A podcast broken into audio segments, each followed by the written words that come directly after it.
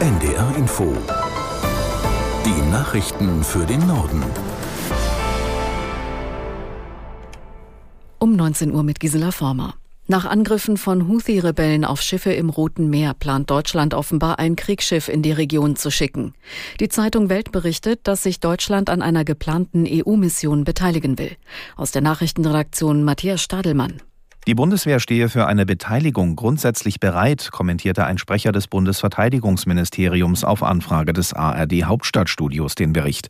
Jedoch werde dafür ein Mandat benötigt. Soll heißen, da die Bundeswehr eine sogenannte Parlamentsarmee ist, müsste zuerst der Bundestag zustimmen. Solange dieses Mandat nicht vorliege, könne er den Bericht in dieser Form nicht bestätigen, so der Sprecher weiter. Laut Welt am Sonntag soll die Fregatte Hessen am 1. Februar in Richtung Rotes Meer aufbrechen. Das Schiff war bis Ende des vergangenen Jahres sechs Monate lang in der Nordsee und der Arktis unterwegs. China hat bekräftigt, dass eine sogenannte Wiedervereinigung mit Taiwan unausweichlich sei. Die Wahl werde das nicht verhindern und es würden keine separatistischen Aktivitäten geduldet, erklärte das zuständige Büro laut Agentur Xinhua. Peking betrachtet die selbstverwaltete Insel als abtrünnige Provinz und schließt auch militärische Gewalt nicht aus. Anlass der Äußerungen ist der Erfolg eines Befürworters der Unabhängigkeit bei der Präsidentschaftswahl in Taiwan. Der bisherige Vizepräsident Lai kam nach Auszählung von fast allen Stimmen auf mehr als 40 Prozent. Sein größter Widersacher von der China-freundlichen Partei erreichte mit fast 34 Prozent den zweiten Platz. Zum Abschluss der Hinrunde der Fußball-Bundesliga steht Bayer Leverkusen weiter auf Platz 1 in der Tabelle. Das Team von Trainer Xabi Alonso gewann mit 1 zu 0 in Augsburg. Aus der Sportredaktion Lars Bente. Erst in der vierten Minute der Nachspielzeit fiel der entscheidende Treffer durch den Leverkusener Palacios. Bayer in der Tabelle jetzt vier Punkte vor Verfolger München. Der FCB hat Ende Januar aber noch ein Nachholspiel gegen Union Berlin. Einen Sieg zum Jahresauftakt verpasst hat Wolfsburg. Der VfL führte bei abstiegsbedrohten Mainzern früh durch ein Czerny-Tor, in der zweiten Hälfte aber dann der verdiente Ausgleich des FSV. Wolfsburg bleibt vorerst Tabellenzehnter. Ein 1 zu 1 gab es auch beim Debüt vom neuen Köln-Trainer Timo Schulz gegen Heidenheim. Außerdem verliert Leipzig gegen Frankfurt 0 zu 1 und Freiburg und Union Berlin trennen sich 0 zu 0. Das waren die Nachrichten. Das Wetter in Norddeutschland. Gebietsweise Schauer, in Südniedersachsen Schneeregen, im Oberharz Schnee bei maximal 1 Grad im Harz bis 7 Grad auf Borkum. In der Nacht Regen, teils mit Schnee, im Norden aber meist trocken bei Tiefstwerten von 4 bis 1 Grad. Morgen gibt es etwas Regen, später teils mit Schnee oder Graupel, dazu Höchstwerte von 2 bis 5 Grad. Die weiteren Aussichten am Montag wechselhaft mit Regen oder Schneeschauern bei 1 bis 4 Grad. Am Dienstag stellenweise Schnee an den Küsten Regen 0 bis 4 Grad und am Mittwoch wechselhaft dazu 0 bis 2 Grad. Es ist 19 und 3 Minuten.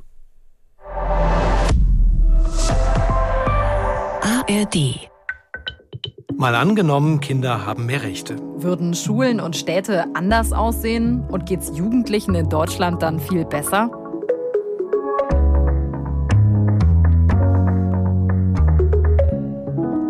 Hallo, ich bin Gabor Hallas. Und ich bin Birte Sönnigsen. Und wir beide arbeiten im Team des ARD Hauptstadtstudios und spielen alle zwei Wochen im Podcast ein neues Zukunftsszenario durch. Und heute geht's eben um Jugendliche und Kinder.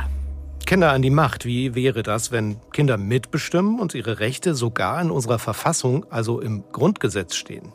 Klingt vielleicht erstmal ein bisschen abstrakt. Verfassung, Paragraphen stellt ihr euch vielleicht vor, das Grundgesetz. Wir wollen uns aber ganz konkret anschauen, wie sich das Leben von Jugendlichen und Kindern verändern könnte. Und die Tagesschau könnte in Zukunft dann so klingen. Kinder und Jugendliche haben den Bau einer neuen Autobahn vorerst gestoppt. Sie legten ein Veto gegen die Pläne des Verkehrsministeriums ein. Die Jugendlichen fordern mit dem eingesparten Geld zum Beispiel Radwege zu bauen. Möglich ist dies, weil im vergangenen Jahr die Kinderrechte im Grundgesetz verankert wurden. Hm, also Jugendliche, die den Bau einer Autobahn stoppen, klingt erstmal ziemlich unrealistisch. Mhm. Ob es dazu jemals kommt, Aber wenn die Kinderrechte im Grundgesetz stehen, dann müsste man die Kinder und Jugendlichen auf jeden Fall fragen. Und das ist heute ja definitiv nicht der Fall, dass Kinder und Jugendliche überall gefragt werden, ob jetzt ein neues Windrad gebaut werden soll oder ob vielleicht die Schule ein bisschen später anfängt, weil das besser zum Biorhythmus von Kindern und Jugendlichen passt. Das passiert ja nicht gerade überall in Deutschland. Ja, es wird ja auch oft abgetan, wird gesagt, wie Kinder haben eh keine Ahnung, die sind zu klein oder die verstehen das alles noch nicht. Aber die machen sich schon ziemlich viele Gedanken. Wenn ich Bundeskanzler wäre, dann würde ich das Essen ein bisschen günstiger machen für die, die nicht so viel Geld haben. Also die Schule hätte ich hier abgerissen, damit wir eine neue Schule hier haben, weil die Schule ist auch schon ein bisschen langweilig. Und die machen sich offensichtlich über ganz unterschiedliche Dinge Gedanken. Die einen wollen die Schule abreißen und die anderen denken daran, das Essen günstiger zu machen. Also eine ganz schöne Bandbreite. Hm? Ja, auf jeden Fall. Es ist wirklich nicht so, dass sie keine Ideen haben, was sich mal ändern müsste. Aber wen haben wir denn da gehört? Wo warst du unterwegs, Gabor? Ich war bei den Giraffen. Das ist eine dritte Klasse, Hinrich-Wolf-Grundschule in Bergen. Das liegt in der Lüneburger Heide. Und dann hieß es erstmal Guten Morgen, Herr Hallas. genau, guten Morgen, liebe Birte. Ich habe da nur zugeguckt. Und es stand Klassenrat auf dem Stundenplan. Was ist das? Das ist so eine Art Klassensitzung. Da bestimmen die Kinder völlig frei, was sie da machen, was sie diskutieren wollen. Die haben sich selbst eine Tagesordnung gegeben und alles dauert dann so ungefähr eine Stunde. Und wer bestimmt diese Tagesordnung und wer leitet denn das Ganze? Machen das die Kinder auch selbst?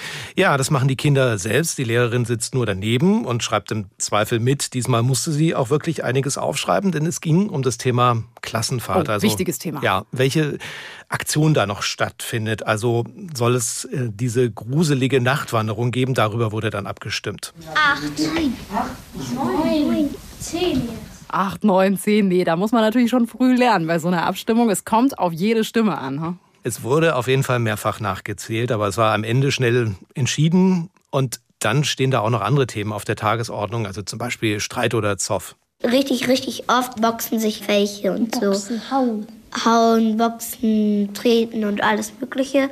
Und ähm, Klassenrat, regeln wir das alles?